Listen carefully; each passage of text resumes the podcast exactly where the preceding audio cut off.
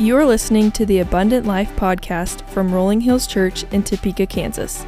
In this podcast, join with us as we discover what it means to practice the way of Jesus together, discuss time tested practices to live as apprentices of Jesus, and what life is like in the kingdom of God. Our prayer is that this podcast will assist you in the transformation process to become like Christ and to discover the abundant life. Well, hey everyone, I am so excited that you're taking the time to check out the Abundant Life podcast. My name is Matt, and I am the teaching and vision pastor here at Rolling Hills Church in Topeka, Kansas. And let me share with you what we are doing in our time together today. What we're going to be doing is we're going to be looking at a message that has been preached over the last couple weeks here at Rolling Hills. We kind of took a week off in our uh, podcast, but we've been looking at a series called Manifesto Life in the Kingdom of God, where we are essentially just walking section by section of Jesus' most famous sermon, the Sermon on the Mount. We find this in the book of Matthew in chapters 5, 6, and 7, and we see Jesus gathering his disciples and his followers to introduce his manifesto for a whole new way to be human in the kingdom of God in his in this sermon, Sermon on the Mount. Contrary to popular belief, Jesus' central theme of teachings wasn't service, it wasn't community, it wasn't even love, it was the kingdom of God. But what is the kingdom? And what we've been describing the kingdom of God and under our understanding of scripture is that it is a present reality, but also it is a future hope. And so, how will the kingdom of God reshape our life from the ground up? And if you haven't had the chance yet, we'd encourage you to go listen to these messages to either be a part of the conversation better in our podcast, or if you just need a refresher, you can always visit our website at rhcctopeka.org slash messages, and you can listen to any of the messages in this series called Manifesto. Today, I have with us the privilege of having Ben Royer, our family pastor, with us today. It's good to have you, Ben. Hey, Matt. Thanks for uh, letting me be a part of it. Um, I was part of episode one or the preamble, I guess you would say, and I'm back. So that's a good sign. You are back, back again, and so what's up? Yeah, so I am excited to have the com- the conversation with you. Um, you obviously have kind of been in the conversation of this message series, seeing it in, in, development, as well as seeing it get executed on Sunday. Yes.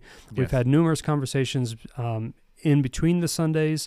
And so, as we said uh, just a couple moments ago, we we have not had a podcast for the last couple weeks because really we've been looking at a certain portion of Scripture where we see Matthew five twenty one through verse forty eight, where Jesus is laying out some new things for us to consider. We've we've walked through the Beatitudes, this wild intro mm-hmm. of blessing of these types of people that would not necessarily be blessed in the world. Yeah but we see them blessed in the kingdom of God. We see Jesus then setting up this idea of, of, of the law and like how he believes in the Bible and the scriptures and how they are to be used and how essentially how we are to allow that into our life. And then he starts this whole conversation of these illustrations. And so for those who are hearing this, uh, in the first century, they let's just look at Matthew five twenty real quick. Sure. We as to kind of get us started here.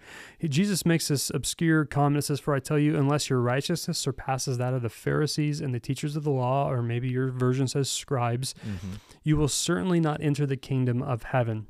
And so again, those hearing this on the first century, this would have been thought of to be unheard of. Nobody would ever have the who would have the ability to surpass the righteousness of the teachers and the religious leaders of the time. It would be like somebody to say, "Hey Ben, unless your righteousness surpasses that of Billy Graham or Mother Teresa or insert some former saint, uh, you're never going to enter into the kingdom of heaven." And so, what Jesus is helping us understand is that unless you move past the religion, past the list of do's and don'ts, mm-hmm. this surface level of righteousness, which is really about behavior and no more. And we need to be remember, like remember, Jesus is not saying behavior doesn't matter, but what we need to realize is that Jesus is saying that we're talking about righteousness on a whole nother level. This is beyond the surface level of righteousness of behavior modification. It's at the heart level. And so the first crowd or the first century crowd who was sitting down on the mountain hearing Jesus say these words uh, that have you they've heard things like uh, you those of you who are poor in spirit blessed are you because the kingdom of God is yours now. You, you know that they're merciful and that they'll be shown mercy and that they're going to be going and, and you know to be you know as Jesus we, you know they've got to be going Jesus Yeah. we don't get this this is different than what we've heard scriptures explained and I'm assuming I'm assuming up until this point they've been thinking that they're pretty decent people Sure. based on external actions and what does Jesus do He wants them to check their heart. checks their heart he shifts the game right mm, That's the, absolutely. the Pharisees used or were known for using guilt and fear as motivators of the Israel people. But what Jesus is now beginning to do is inviting people to interact with God, to experience union with God based on joy and delight, that they might actually know Him, not through external obedience, but through internal relationship through His Holy Spirit. Essentially, inviting them to a transformed life that happens first in our inner being, that Yeah. aff- that conforms and transforms our external life. And so, what Jesus then does through verses 21 through 48 is he looks at essentially like six case studies of this new kind of righteousness that he's after. Kind of a kind of forewarning you, he's he's going to address anger, lust, divorce, you know, oaths, revenge, hate. And what Jesus is essentially doing is relaying to us interpretations of what you've heard it said. These those are kind of Jesus's famous words. You've heard it said, yeah. but then he quotes an old piece of scripture or an interpretation of scripture, and then he says, But I say to you. And what he's doing is he's kind of reliving this or re explaining what being a good person really is. Uh, the Greek word for this would be dikaiosune, hmm and uh, it's really essentially that of being a really good person. And so once again, he's going. We've got to move past religion, the do's and don'ts, this surface level righteousness that's all about behavior modification, because that behavior modification is going to happen hmm when the inner being changes. Because when you only focus on the behavior and the external actions, you're operating on your own willpower. And so Jesus then helps us understand through these six case studies, which we're not going to look at extensively. Uh, not even we're not even really going to look at them today in our conversation. But he's need helping. to watch your sermons for goodness sake. there, there They've go. been so There's good. a shameless plug. They- I mean, seriously. I mean, you've like um, you've set it up for us to to live this life to remind us of remind myself of the trials and tribulations that I went through trying to battle religion my whole life, right? So um, when I was first saved, believe it or not, um, for the listeners out there, I'm as bald as bald can get. But when I was 16, I had a glorious head of hair, Matt. that would have been awesome it to was- see. It was bright blue at this time. Oh, my okay? goodness. It just blue as That's right. You're a '90s baby. I am a '90s baby. Kurt Cobain was my hero, and um, I just recently been saved, and um, and I was sitting. We sat in the J.C. Penney's parking lot. So this is 1994. Okay, no internet net people, and our fun was sitting at the J.C. Penney's parking lot. Everyone from high school sat there, and this minister came through evangelizing, and he pi picked me out of the crowd and I had just been saved, okay? And I literally had my Bible sitting from J.C. Penney's parking lot trying to understand, okay? He comes up to me and he goes, "You're going to hell." And I said, "Excuse me?" He said, "No one who looks like you look would ever go to heaven." Wow. And I for the first time in my life, first time in my life, I felt the presence of God saying, This is not how it's supposed to be. Hmm. And so when you're laying out being righteous and how you look and how you act and being part, being better than the Pharisee, right? I was scared of church my whole life because I always felt like what you're saying. I was never good enough. I was never special enough. I was a military kid who uh, grew up in basically a broken home, and I had blue hair Hmm. trying to figure things out. I was saved. I accepted Christ, but I had no direction, right? I was a boat with a giant sail, and whoever, if a snake handler got a hold of me, I probably would become a snake handler, okay? I was, Thank goodness that did not happen. no, that did not happen, disclosure. But I was just seeking. And this hmm. guy comes up and says, By the way you look, you're not good enough. Hmm. And I remember feeling from God, this is not how this is supposed to be. And that was my call into ministry, believe it or not, where I was like, I can do better. Wow. And here we are 30 years later. You're a family pastor. Yeah. And that to me, once again, breaks my heart to hear because I think that's what Jesus is getting at is going, it's not the external appearance, it's not the external actions. I want to get at the heart. You know, I think of the story of Samuel the prophet who essentially is looking for the next king of Israel. Mm-hmm. You know, King Saul, the first king, screwed up. God says, You need to go find another one, go and anoint another one Mm-hmm. and he's essentially looking for King David, but he doesn't know that. And he gets to David's house, the house of Jesse, and he looks at all his brothers, and all of them externally look great. And God reminds him, he's saying Mhm. that you know you look at the outward appearance, but I judge the man on by his heart. Absolutely. And Jesus again is reiterating this: is that okay?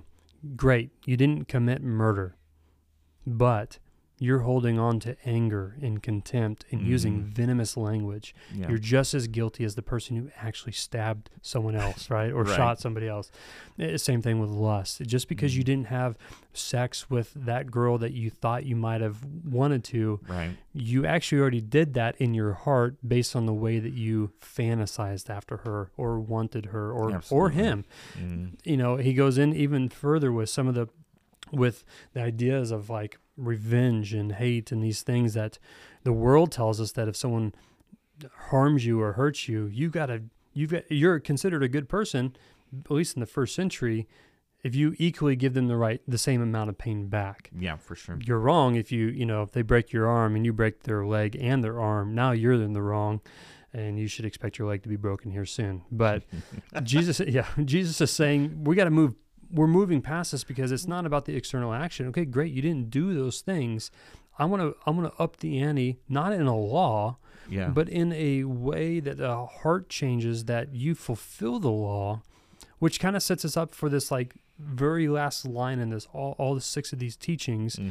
you know this dikaiosune jesus is giving us here is space to pick up how we are we are his subject matter we are his creation and how we should treat other parts of his creation he's Mm. really getting at a deeper level and so he ends this teaching of these six statements with a line that perplexed me and maybe it's perplexed some of our listeners and others and he says this in verse 48 Be perfect, therefore, as your heavenly Father is perfect. Ben, what, what, I'm assuming you've heard this verse before. like, what are some, what, like, your initial thoughts when you first maybe read that? What were you thinking when you hear be perfect as your heavenly Father is perfect? So I think in our heart that we always need to strive to be as close to Jesus and close as God as po- possible, right? We are always, always, always going to fall short of perfection. There is no such thing as a perfect Christian. We all have our flaws, we all have our foibles, but I tell you, every day I try to get better. And I remember um, uh, I'm, I keep going back because I dealt with a lot of anger when I was first saved, a lot of um, disappointment in my life. And I remember being wronged by someone in the church when I was just getting started. And, and I, I sat through the whole sermon thinking and fantasizing of ways that I was going to beat him up in the parking lot. Hmm. I was not there, right? And and my anger God had to cleanse me of that. And the only way that I was able to be released from my anger um like when I was younger, Matt, you wouldn't bel believe this. I would just walk up to someone in the hallways of school and just say, "Let's go." And just I wanted to feel something, and I would just start fighting people Hmm. just because I wanted to feel, right? And so for me, growing closer to God and growing more perfect with God is that I had to get rid of that anger. I had to get rid of that jealousy. I had to get rid of that lust. I had to get I had to stop making promises like God, if you if you do this for me, I'll do that for you. Right? That is not being perfect. That is me trying to rub a genie's belly and getting wishes and and that was not what I needed. And I had a wake up call that I just need to let it go. And you've talked a lot about how you let go of depression and how God just just manifest his love in your life with that. For me, it was anger. And how am I going to turn this this past hurts in my life, these scars, these these pains into benefits? And so I often tell people, let your trials become your testimony. And I hope that I am a walking testimony for Jesus Christ by showing like he can take a broken person, help them, and and this is a, this is such an important part of scripture because I got a hold of this, and in Revelation two it says, "Remember how far you have fallen." Okay, and I need to remind myself of that every day of who I used to be and who how I don't want to be that person anymore. And the only way I can achieve that is remember how far that I have fallen and how far God has brought me back up and has picked me up and mm. has lifted me and has put me in a place where I can help others with anger, lust, whatever it may be, because I remember how broken I was at one point in my life. And the only way that I was able to conquer this was because I just want to be closer to God. I want to do God. I want to make God so proud. When I get to heaven, I want to hear, well done. Yeah. Well done. And I'm not doing it for works. Not at all. That my love for Jesus, I hope people can see it because I remember how broken and, and how much pain I used to be in. And the only way that I was able to achieve this was getting closer to God and trying to be more perfect and more walk in line with my rabbi. And this is such an important sermon series. Eh, you know, I, I uh, in your sermon I, you were talking about lust in an example, right? And so I've always been when I walk walk in the mall, Matt. I'm a heads down type of guy. Okay, I just try to avoid it. I try to avoid the temptation. Boom, heads down because you never know, you know. And so when you, when you're bringing up the point is like, hey, you know, just walk with confidence. And I hope I'm a better person that I don't have to be fearful that I'm to like my eyes are to stray because I'm human and but I want to get more and more perfect and I want to walk with my eyes up instead of to the ground. Sure. And I think that walking with confidence piece to kind of reiterate that is not a confidence in you and what your ability is. It's the confidence in who God has transformed you and is continuing to transform and mature you into the person that is more that uh, that is more like a citizen of the kingdom of God rather than a citizen of this world. And so, Absolutely. Uh, you know, for me, when I read that verse in Matthew 5:48 and began to do a word study on, on that, the word perfect, teleos, um, when you look at the definition, perfect is one of the meanings, but the more commonly used meaning is brought to its end or completeness or wholeness. Mm.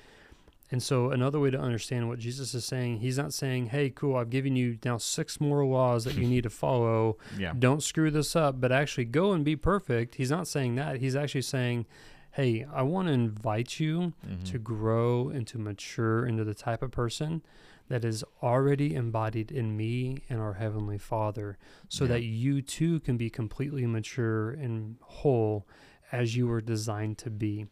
And so, again, it's not a command, but this is rather an invitation to grow into the type of person who's more like Jesus. Mm-hmm. You know, when thinking about your story and the desire of you know, to be purged of anger. Mm-hmm. This was obviously not something that you could do in your willpower. There was a piece of it, I'm assuming that you surrendered that, you were aware of that. There's obviously a role that you have to play in dealing with that anger. Absolutely. But there's also a role of coming to God and experiencing His love again and again and again. Your reminder of how far you've fallen is not mm. shame or guilt or condemnation. Nope. What it is is my story has been redeemed by the Redeemer, right? Absolutely. And so Jesus then says to his followers, because you're living as followers, as citizens of the kingdom, have a, this kind of wholeness of full functionality that our God, our Heavenly Father, has. And so he brings this contrast to completion after his exposition of these six types of um, illustrations of the kind of person who goes hand in hand with the eternal love of God. And we talked about that. We, you know, love in the English language really diminishes uh, the word itself, love, diminishes right. its actual meaning. In, in the Greek and many other languages, there's multiple different different types of way to say love. Like we say, I love pizza mm-hmm. and I love my wife. There's obviously different degrees of love, and so the the deepest uh, part of, I guess, of love, this unconditional mm-hmm. love, what we see that God ex- exemplifies over the course of history and maybe even even in our own life, is called agape love, right? There's yeah, multiple different types of, you know, there's eros, there's the phileo, there's agape, eros mm. being, you know, erratic. We're not going to talk about that today. No. Um, phileo, which would be like your brotherly love. That's why we get the town or the city, uh, yeah. Philadelphia, the, mm. the, the, a city of brotherly love and which then, throw batteries at Santa Claus. Yeah, yeah, that's that's a they probably need to go back to the brotherly love and their the roots. But in that is we see God being this unconditional love. No matter who you are, what you've done, I will always love and pursue you. And we see that in the story of the prodigal son. Yeah. But this is the completion that he is after in each one of us is that we would embody God's love here on earth. And so, what do we know about love? Well, love does not illustrate, it simply is the goodness that is beyond that of what maybe even the first century saw of the Pharisees and the scribes. And these illustrations Jesus gives in various situations are simply that illustrations of a heavenly type of love, the love of God. And at the end of these two weeks, I made a comment to our church, and it probably might be true to those who are listening that don't worship at Rolling Hills. And that's once again, we're so glad that you're following along with us in this podcast. But is that I, I feel that there are many in our churches today that have have yet to truly experience the love of God. Mm. I think there are some that like the idea logically and with information of the idea of being saved from our sins. Sure. But does not fully comprehend that because they've yet to fully experience the love of God. I for me, one of the first experiences that I remember having, I was 26, 27, so well over a decade ago to age myself for our audience here. But in that was um, we are coming to Easter. It was before I was even in ministry. We are coming to Easter, and um, it hit me like a ton of bricks thinking about the actual um, chain of events that took place of Jesus getting to the cross mm-hmm. and him dying. And that baffled me at a very deep soul level. It was one of the first deep contemplations that I ever had to wrestle with as a follower mm-hmm. was to understand why would someone literally die and take on some of the worst torture that's ever existed for me and or others. Mm. Why? Mm-hmm. And it was in wrestling with that, beginning to understand. The resolve was the most famous verse in all of Scripture: "For God so loved the whole world, mm-hmm. like cosmos, every living inhabitant. Like I'm included in that. You're included in that. Our listeners are included in that. And at such a deep level, I felt the love of God through his sacrifice, right? Jesus says there's no mm-hmm. greater love than the one who lays down his life for a friend. Well, if that's the case, then Jesus sees me as a friend, as a brother, as uh, and I was worthy to die for. And when we can begin to wrestle, we don't have to understand it completely because, frankly, it's just sometimes incomprehensible to understand that mm-hmm. type of love. But at its base form, we can go, wow, that is incredible love, radical love, undeserving love. And the fact that he did that for me. And I think there's some that maybe maybe they haven't experienced the love of God or it's been a while that they've experienced the love of God that they need to be reminded or explore that love. I have that uh, thought. You know, we were talking about. Um, you're talking about what's the next steps. Do you think? And this is a thought that I've had that it's hard for us to walk in agape love because, as some humans, we've never experienced it, and when we thought we experienced it, we've been hurt by that. So, so it's almost um, we've put on this shield, right? Um, yeah, I'm saved. I, I, that's awesome, but I am not going to put my foot on the water because I just know a shark's going to get me. And and Jesus, you stay out on the water. That's fine. I'm going to stay here safe in the boat. I have a guaranteed ticket. Yeah, am I going to make it by the skin of my teeth?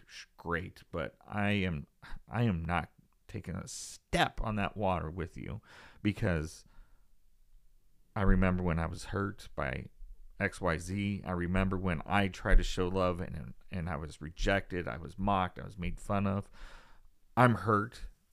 So it's hard for me to keep moving forward. And so I, I wonder if, you know, the, the, the next step, you know, we talk about being saved is like, how do we get to next people? Like for me it was letting go of anger and letting jesus come into my heart right?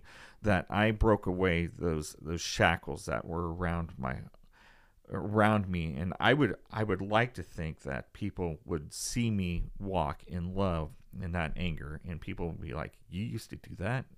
Yeah i used to do that but i'm saved and redeemed and i'm walking closer and closer every day have i been hurt absolutely but I don't do it for for human gratification. I do it because I want my love to show the love that Jesus has given me. Mm. So, so I, I'm getting around to it. But do you think, in your mind's eye, when we are talking about this, that the hurt of giving our hearts often slow us down to love others, right? Like this protection. Absolutely. Yeah. No, I think I mean I can think of things for sure. I mean, I there's things in my family right now that I'm I'm dealing with that you would think as a family we wouldn't experience this type of maybe pain. Mm-hmm. And so in whatever the element that might be, there's an element there's an element I think that we struggle with as humans as you were kind of alluding to is because we've been hurt Mm-hmm. Therefore, we we struggle with trust. Yeah, that you're actually going to love me without motive uh, or without manipulation. Mm-hmm. And you know that's what Jesus is getting at here is saying like, hey, like when you like like around like the portion of uh, giving your oath. There's no need for you to swear by your mother's grave or cross my heart, hope to die. Pinky swear. Yeah, man. I mean you're you're literally yeah pinky swear. You're literally asking you know damnation to come on you yeah. in, in that where Jesus is saying, listen, just say what you mean. Yeah. And don't swear about it. I swear on, you know, swear to God. I, you know, what, you right. know, like, that's not just a taken in vain piece, but like the idea behind doing that is to, is to create manipulation. Mm-hmm. And what he's saying is that that's not that of the kingdom. And so our minds, when we are, when we experience crazy radical love from others, we go, what's the agenda? Right or when's the shoe going to drop or mm. i'm not going to really give it all back because i don't feel this is real or right or you mm. know we may even see that in our own marriages which man that stinks if if that's really the case and mm. i mean mm-hmm. I, I say it stinks i've experienced that when i'm within my own marriage at times mm. especially early on where it's like mm. is this really unconditional love i don't know right. you know and so for sure i think that can definitely hinder us in our in our experience and in our pursuit of union with God mm-hmm. because all of our experiences are um our earthly experiences are based on earthly people. Yeah. And so definitely, I guess I, I would just say yes. I think that that was definitely one of the things that may hinder us from mm. truly understanding God's love or um, maybe discrediting actually God's love or prohibiting us to actually contemplate on God's love. For the sure. Th- the thing I um, when I've worked with teenagers and uh, kids, you know, I've been in ministry a long time, and you know, we often talk about um, how God's our Father, right? And and the biggest hang up that I've dealt with in doing ministry with pe- with teenagers, with people in general, is that we we say God is our heavenly Father, right? And so many times I've seen so many kids hurt by their father. Yep. And so it's hard to make that distinction. Like my earthly father is non existent, has been abusive, has done all these things to me, but yet Ben, you're telling me to love God because he's my father. And so and so there's often this uh, this um, hurt with uh, with being a father. And so as I've walked through life, especially for me the last month, it's like with my own kids, am I doing a good job showing them the agape love of God in my life? And am I am, am I doing my best to love my children the same way? And I, I don't want to be a hindrance to my kids' walk because they had a bad experience with their father, right? Yeah. And so so just doing ministry, that that connection of God being our heavenly Father and our earthly fathers, I've seen that played out where that broken love has caused a a um a it's a gap. It's a gap. Yeah, it's a gap, and that's where I think to reiterate from a couple weeks ago the importance of Scripture and trusting it to be true, mm-hmm. allowing that to utilize that as the truth that dictates our feelings. One of the things that you talk about that as a as a parent, man, I I've, I haven't been a parent very long, mm-hmm. um, seven years, and that's one of the things that I pray for a lot. Is that especially after I I knew I missed the mark, mm-hmm. My prayer is God, please transcend your love in this moment where mm-hmm. I have mm-hmm. broken or have not displayed your love. Right and I was literally praying today about that. Um, you know, just th- there's some things going on with one of our kids, and and it's one of those things I just want her to see the love of God. This is mm-hmm. some, you know, once again I mentioned family. There's some some things happen within my extended family, and I'm praying for the same thing. It's people have said and done some things that are really hard to deal with, mm-hmm. but I don't want to be the guy who showed up at the mall when you were 16 with blue hair. Yeah. I want to be Jesus who showed up in the healing of my depression. Yeah. I want to be the Jesus that when I was contemplating at 26, 27 years old of him dying on the cross for for all the ugly things that I had done and was mm-hmm. going to do. Yeah. And that's one of the things that I think you know when we encourage people to go and experience the love of God, one of the practices that I, I picked up, and I, I, I don't I wouldn't say I'm perfect at it, not even close, but when I spend extended time in prayer, one of the things that I've started um, that I was encouraged by uh, someone else was to practice expressing your love for God. Yeah. And what I found in practicing that is that I'm then overwhelmed by His love for me because. Mm-hmm the idea the idea of practicing that is saying god this is why i love you and you begin to list those things and whether it's things that have happened to you situations maybe it's an inner disposition god thank you for joy that i'm experiencing mm-hmm. today and i love you for that joy i mm-hmm. love you for whatever um, it might be for whoever's you know practicing that and what i found is that through that small little practice of loving god that i feel and I'm reminded of why he loves me. Mm. And I think that is such an important thing, practice, discipline, but even concept within our faith is to constantly come to the place of discovering and experiencing the love of God. Actually, I think about that Asbury revival that yeah. just concluded.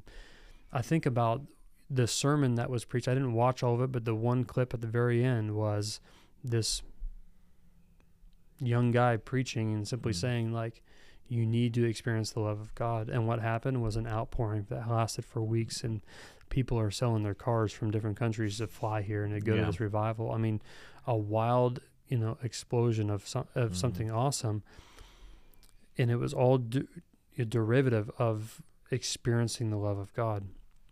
And I think when we begin to experience and not not under not experience it in the sense of logical and in, from an intellectual knowledge level, yeah. but from a core deep place within us, mm-hmm. our our soul, our heart, you know, everything that's that's what makes us us, Yeah.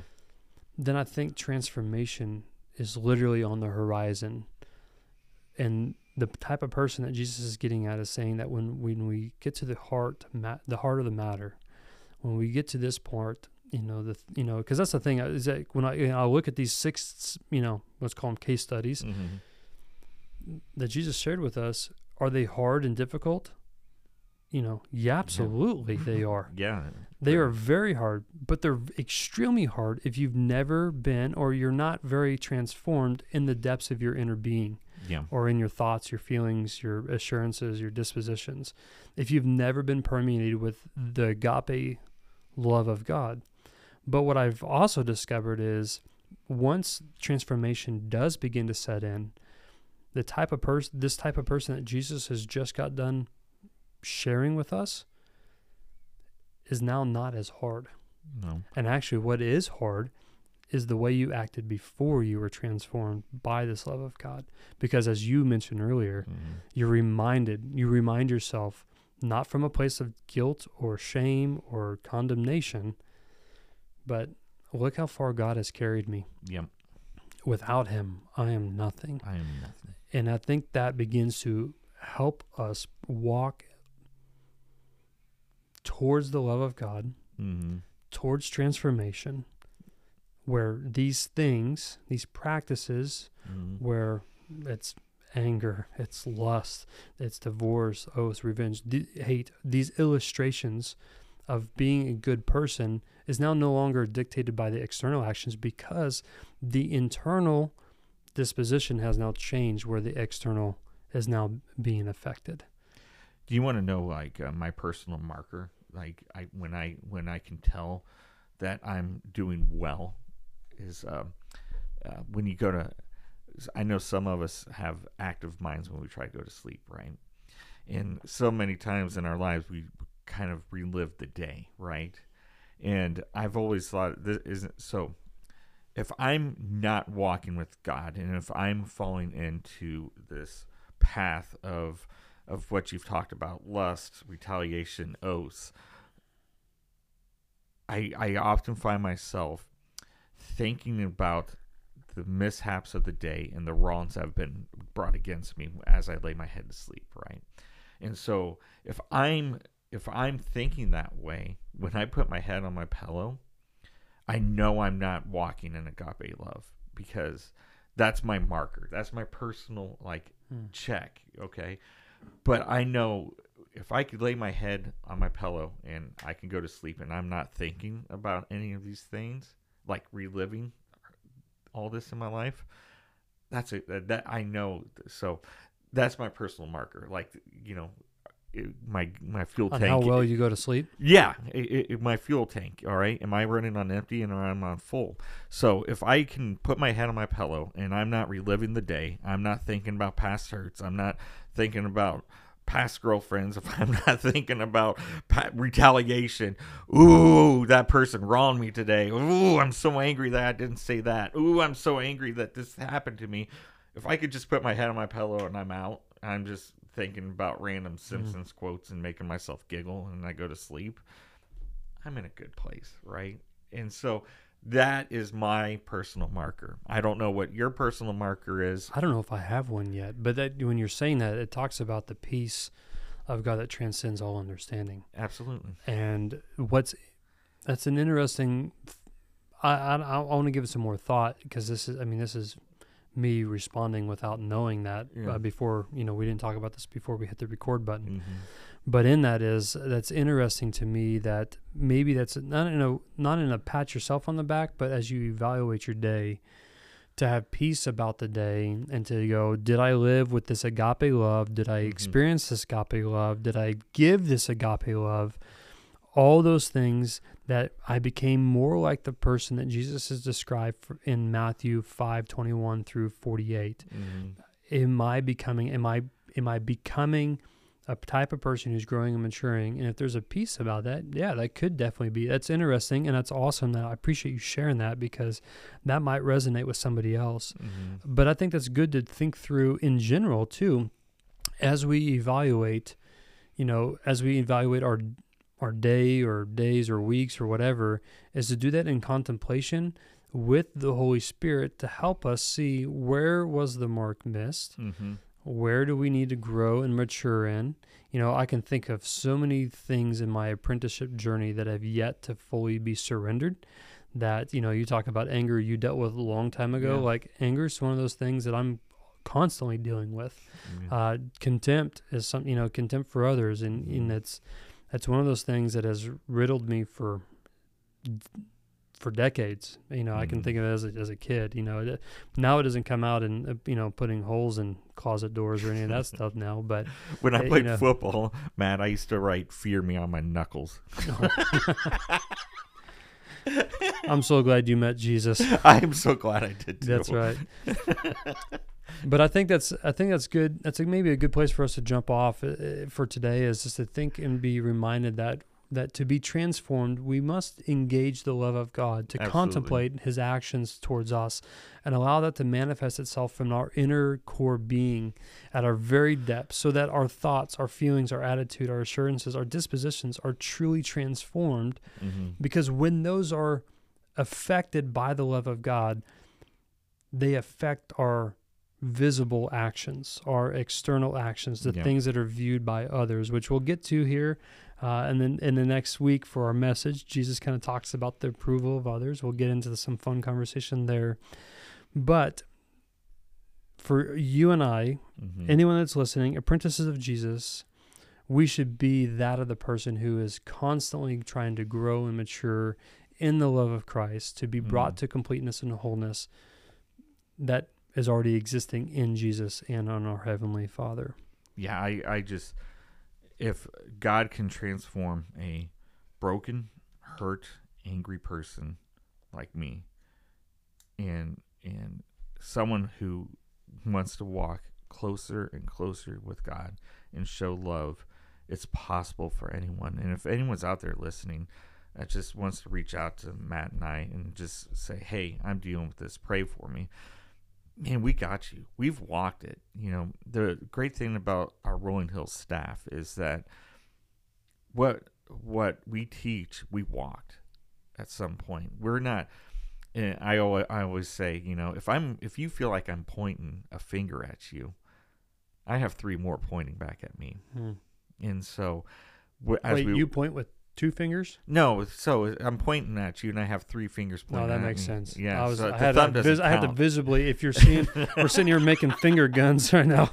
so three fingers are Yeah, pointing I'm back at you. me. I always heard the if one's pointing at you, four are pointing back at you, but that's not actually possible. You'd have to point with your thumb. Yeah, Never mind. it- Sorry. I, I've never pointed anyone at with my thumb. that's good. Yeah, yeah, it's- I've heard that's not good. Uh, that's not a good idea.